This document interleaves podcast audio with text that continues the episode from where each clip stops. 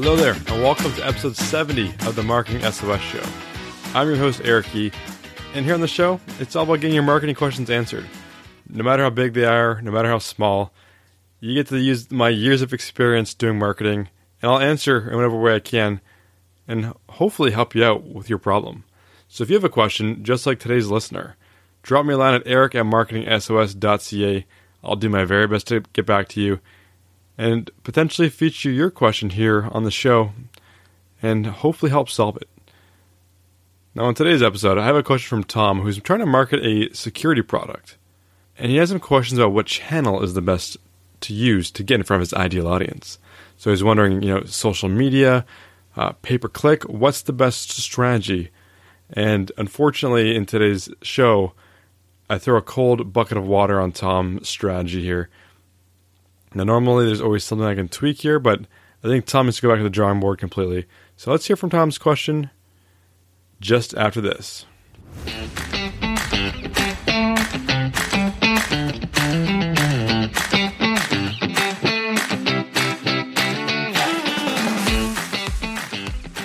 So Tom writes Hi, Eric. I'm looking for inspiration. I'm marketing a two part product that significantly increases online privacy and security. There's a hardware component and a software subscription. It's well suited to teams and individuals. Current price point is around $130 US, although currently targeting Australia in AUD exclusively.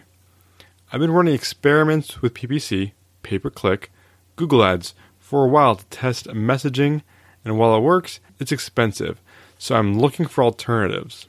Building a brand and awareness on social media is the standard advice that I hear. I've had people tell me to try Instagram, Facebook, LinkedIn, and the like. I just don't see this working for a product like this, giving these services promote the opposite of privacy. What do you think?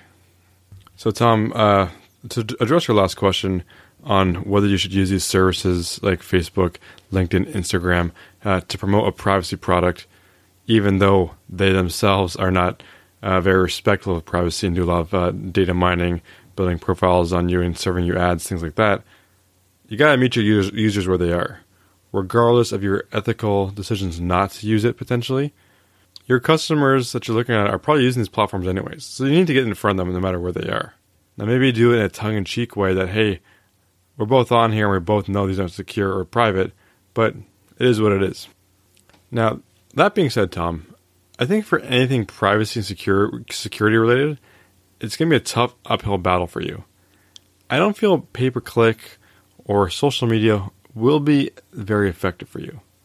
Now, they may grab interest from people, like you said, that messaging kind of worked and people were responding to it, but I ultimately don't think they're going to convert. The reason being is that people need to trust the solution they're buying when it comes to privacy and security, especially at your $130 price point. Trust is very hard to build, but that's the industry you're in. You're in the trust industry. You need to explore building trust by getting your product into the hands of security professionals and like tech media publications. You need already trusted sources writing about your product and recommending it and vouching for you. You need to be able to point people to these pieces in your marketing collateral and have these sources drive customers to you. It sounds like you're targeting consultants and independent contractors. If you're going for like enterprise businesses or larger clients, you need to expand how you be thinking about approaching these people. It isn't necessarily the individual you be marketing towards, but the decision makers, the CTOs, uh, chief technology officers, uh, other people like that at these companies. With your market being individual professional consumers, you need to build your testimonial base and your reputation in the industry. There's no way I'm trusting my computer and business's security to an unproven, unrecognized product that is on Instagram. Now, LinkedIn may be a good avenue for you to build awareness among professionals, but only after you have some social proof. You could start adding people you think would be ideal customers now to your personal LinkedIn, that's not your uh, company page, so that they see a future post from you. But don't start pushing your product until you have everything else in place beforehand.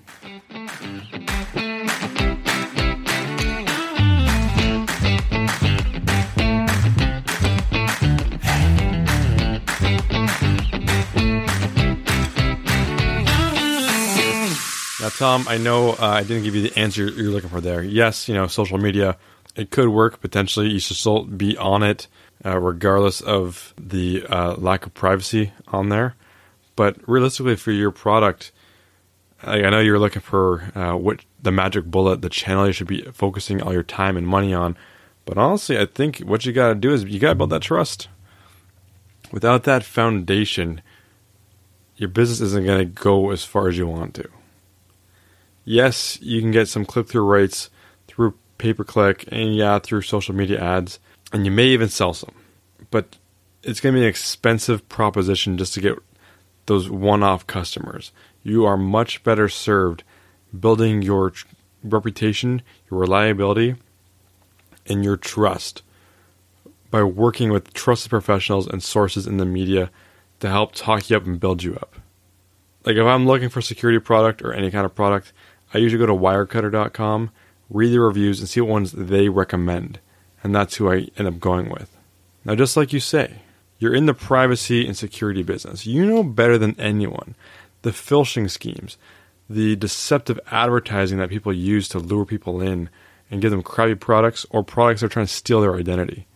So, without that social proof, Tom, what are you offering? How can you tell your customers they can trust you? They have no idea who you are and they're clicking a link or an ad to your product for the first time.